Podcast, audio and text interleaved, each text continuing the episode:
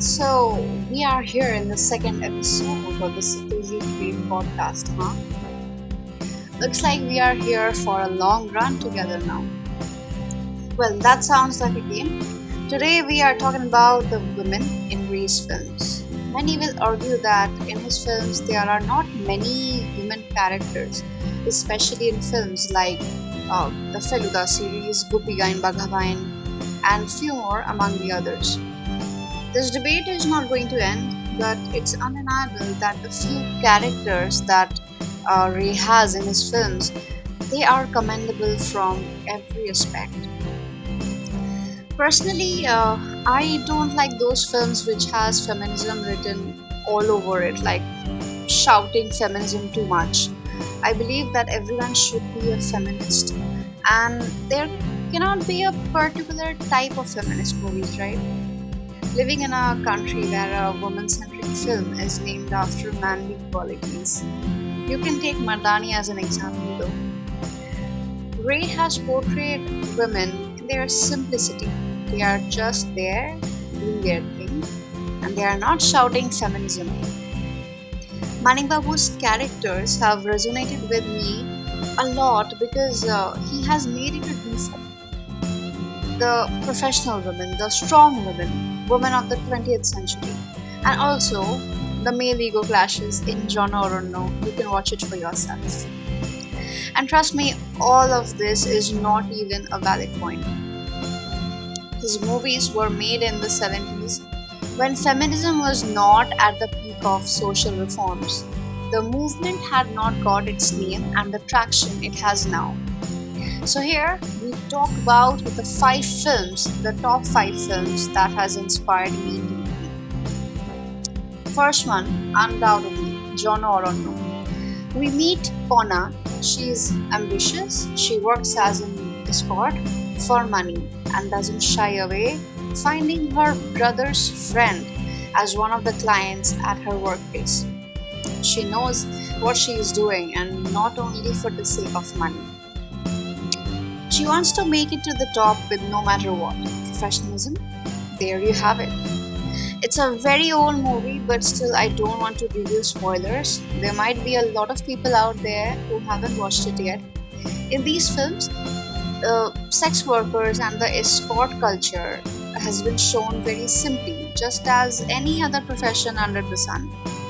If we can, just for once, keep aside the child trafficking and the number of uh, soaring crimes against sex workers, sexual workers, if we can just for once uh, take the healthy section of the profession, it's not something to be ashamed of, if you ask me. Well, uh, next we can move on to Charulata. Yeah, that was obvious, I know. Uh, well, so the titular role here, played by Madhabi Mukherjee, and oh my god, she's such a goddess. She's such a goddess. I I was dropped dead like a fly, seeing how graceful and powerful she is in uh, this Charulata movie and also the other one called Mahanagar. I have definitely kept that because mm, Ray's movies cannot be without Mahanagar's reference. So I have kept that in the end. Stay huh? Well, so Charulata, she is flawed. She loves, she fell in love with her Thakurpo, which means uh, husband's brother in Bangla. She never cared about her character and uh, her womanly grace and what would be the consequences of this illegitimate love. Above all, she never realized when she fell in love, and no matter how strongly you try to stop it, love happens where you don't have control. It's meant that way without you realizing it. Uh, you can call it cheating, you can call it disloyalty, but you can't deny this fact that when it's supposed to happen, it just happens. It's it's not in your control. And this same thing has been uh, shown here beautifully by Satyajit Ray's magic. And uh, Charulata's character was that uh, she never bound herself within the boundary of her identity. that uh, is the woman of her household, wife of a eminent publisher, you know, who is a member of the intellectual circle of the city.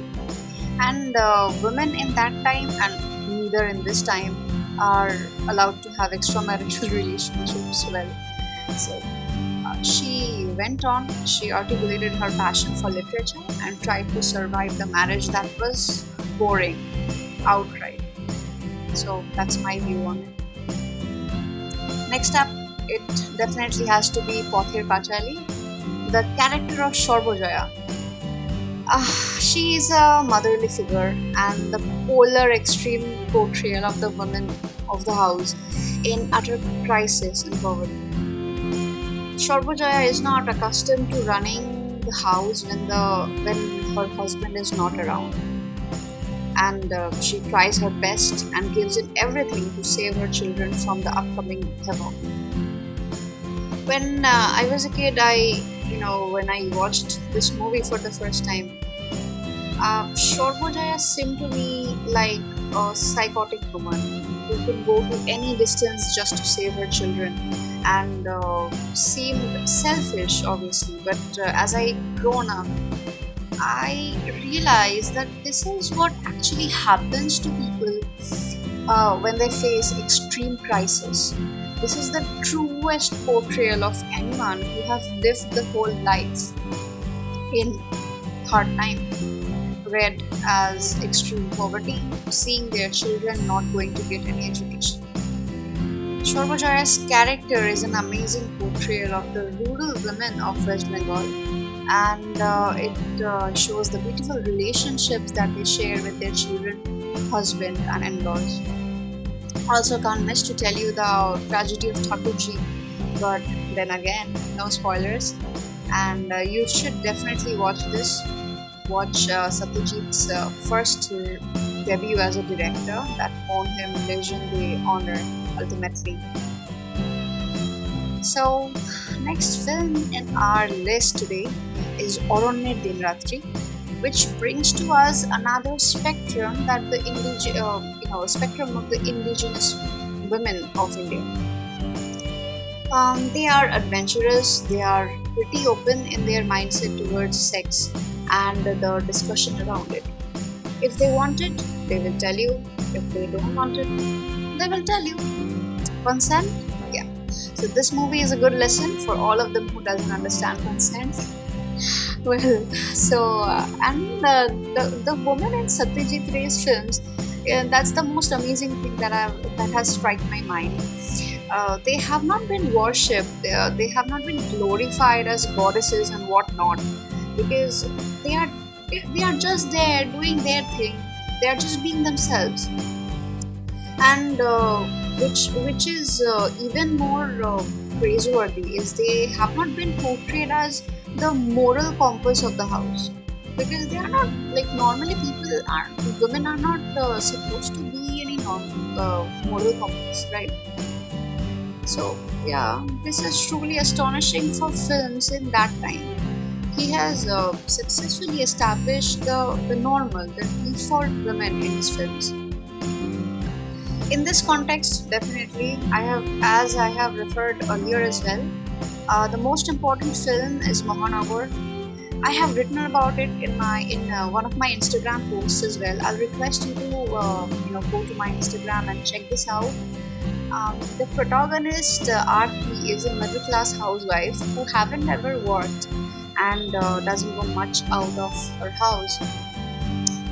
Like normally, her husband looks after the household, buys medicines for their uh, old parents, groceries and tries to keep everyone happy, looks after everyone in general. Um, then recession hits Kolkata, and many people, including him, were laid off. This film shows uh, beautifully the 70s Kolkata, the tram lines, the taxis, ethnically dressed people roaming here and there in the streets. Oh, it's a, it's a grand picturesque setting.